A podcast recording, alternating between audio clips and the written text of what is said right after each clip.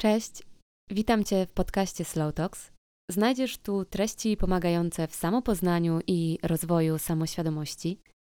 I zapraszam Cię również na mój Instagram joanna.tobola i portal slowtalks.pl, gdzie znajdziesz więcej treści ode mnie.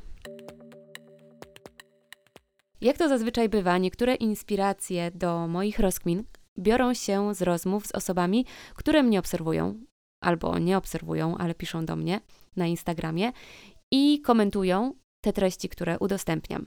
I jakiś czas temu udostępniłam cytat jednej z obserwatorek, który brzmiał: Ludzie nie muszą przejmować się problemami, ludzie chcą przejmować się problemami. I po przeczytaniu tych słów po raz pierwszy i tak po takiej błyskawicznej wewnętrznej interpretacji po prostu się uśmiechnęłam, bo pomyślałam sobie, jakie to jest dobre i mocne zdanie. I w dodatku jest mi bardzo bliskie, bo ja właśnie w tym momencie swojego życia tak o tym myślę. Uważam, że czasami po prostu wolimy mieć problemy, by móc o nich myśleć, gadać, dyskutować, przejmować się nimi, pielęgnować je, gdybać, podlewać, troszczyć się o nie, no niż po prostu pozwolić im odejść, odpuścić je, znaleźć sposób, by przestały być problemami, znaleźć jakieś rozwiązanie. I zdaję sobie sprawę z tego, że bardzo prawdopodobne jest to, że właśnie kilka osób wyłączyło ten odcinek i pomyślało, co ty dziewczyno wiesz o problemach. Żyjesz sobie na tym Bali, czy tam gdziekolwiek mieszkasz i wydaje ci się, że życie to pasmo pięknych wydarzeń i ty nie masz pojęcia o problemach. I ja wiem, że może to wszystko brzmieć dość wyniośle, może nawet niedorzecznie, ale bardzo chciałabym pokazać taką inną perspektywę niż ta, która większości z nas może towarzyszyć na co dzień. No i słuchajcie, żeby było jasne, ja uważam, że każdy z nas ma takie rzeczy w swoim życiu, które w jakiś sposób nas martwią, utrudniają to życie, powodują trudne emocje, złe samopoczucie, taki stan, że po prostu odechciewa się wszystkiego, albo po prostu takiego wewnętrznego bólu, że po prostu nie czujemy się dobrze. No i my przywykliśmy do tego, żeby to wszystko nazywać problemami, a w mojej takiej prywatnej interpretacji słowo problem ma takie bardzo negatywne nacechowanie. Od razu kojarzy mi się z czymś trudnym, nawet bardzo trudnym, kłopotliwym, wymagającym masę energii, by sobie z tym problemem poradzić. Wiecie, takie zdanie, Houston, mamy problem. To, to jest coś dużego dla mnie. Natomiast już jakiś czas temu upodobałam sobie angielskie słowo issue i sorry, ale ja nie potrafię znaleźć takiego polskiego odpowiednika. I to issue jest dla mnie takim problemem, ale z taką dużą nadzieją na sprawne rozwiązanie tego problemu, na poradzenie sobie z nim. I to issue oznacza też dla mnie taką sprawę, która po prostu wymaga ode mnie przeznaczenia jakiejś energii, by tą sprawę rozwiązać i by jakby ona przestała kłopotać moją głowę. I to jest taki rodzaj problemu, chociażby jak problem matematyczny, który po prostu jest do rozwiązania, a zarazem dróg rozwiązania tego issue, tego problemu może być kilka. I właśnie dlatego od dłuższego czasu staram się dla siebie samej nie mówić problem, bo uważam, że słowa mają moc i ja bardzo w to wierzę, że to, jakich słów używamy, jakie słowa dobieramy, wpływają na to, jak postrzegamy świat, jak działamy. No i ta moc tych słów też buduje w nas albo siłę, albo tę siłę odbiera. Dlatego ja, ponieważ to słowo problem urasta w mojej głowie do rangi czegoś sporego do poradzenia sobie z tym, zaczęłam stosować słowo issue i po prostu o rzeczach trudnych, które do mnie przychodzą, częściej myśleć jako po prostu o sprawach, którymi potrzebuję zarządzić. No i to zarządzanie może mieć taki różny charakter, bo ja mogę postanowić, że to issue chcę rozwiązać, chcę sobie z nim poradzić i znaleźć wyjście z sytuacji, w której się znalazłam. Czasem też uznaję, że to issue wcale nie jest takie istotne, jak mi się wydaje, i może w ogóle mnie nie dotyczy, może sobie je wymyśliłam, a może niepotrzebnie się nim przejmuję i wtedy po prostu decyduję się odpuścić i nic z tym nie robić, bo czasami się też znajduję w sytuacji, kiedy wydaje mi się, że problem, to issue jest dosyć spore, albo to, że to już jest właśnie ten problem, ale w rzeczywistości on wcale nie jest taki duży, jak założyłam. I po prostu mocniej przyglądając się temu issue, mogę dojść do wniosku, że jego rozwiązanie jest zdecydowanie prostsze niż mi się wydawało. No, ale mogę też zaakceptować, że to issue będzie obecne w moim życiu i z nim żyć, bo też uczę się tego, że nie wszystko trzeba od razu rozwiązywać. I być może zastosuję teraz dosyć spore uproszczenie, ale z mojego punktu widzenia w przyrodzie istnieją takie dwie skrajne postawy dotyczące rozwiązywania problemów. I pierwsza postawa to jest taka chęć natychmiastowego poradzenia sobie z tym problemem, a druga to dobrze znana prokrastynacja, odłożenie na bok albo wręcz zignorowanie problemu i taka nadzieja, że jakoś to wszystko samo się ułoży. I jak to bywa, każda z tych postaw moim zdaniem ma swoje za i swoje przeciw, ale też każda z nich zadziała w różnych sytuacjach. Bo nie chcę oceniać, która jest dobra, która jest zła, bo to zależy od sytuacji, w której się znajdujemy. Bo na przykład, jeśli mierzymy się z czymś, co jest złożone, abstrakcyjne, wymaga dużo energii, wymaga pracy, to przy jednoczesnej takiej presji na to, żeby szybko poradzić sobie z tym problemem, żeby znaleźć najlepsze rozwiązanie, to wraz z tą presją, taką autopresją, równie szybko pojawia się zniechęcenie i takie poczucie bezradności, a potem zaraz za tym przychodzi frustracja, złość, czasem strach. No i ten problem zamiast znikać, to wręcz zaczyna powiększać się, powiększać i rośnie po prostu w tej naszej głowie. A problemy mogą być właśnie przy różnej skali, przy różnej trudności i wraz z tymi problemami, czy wraz z tymi issue idą przeróżne ładunki emocjonalne. I moja filozofia jest taka, że to od nas w dużej mierze zależy, jak zareagujemy na to, co do nas przychodzi i co z tym zrobimy.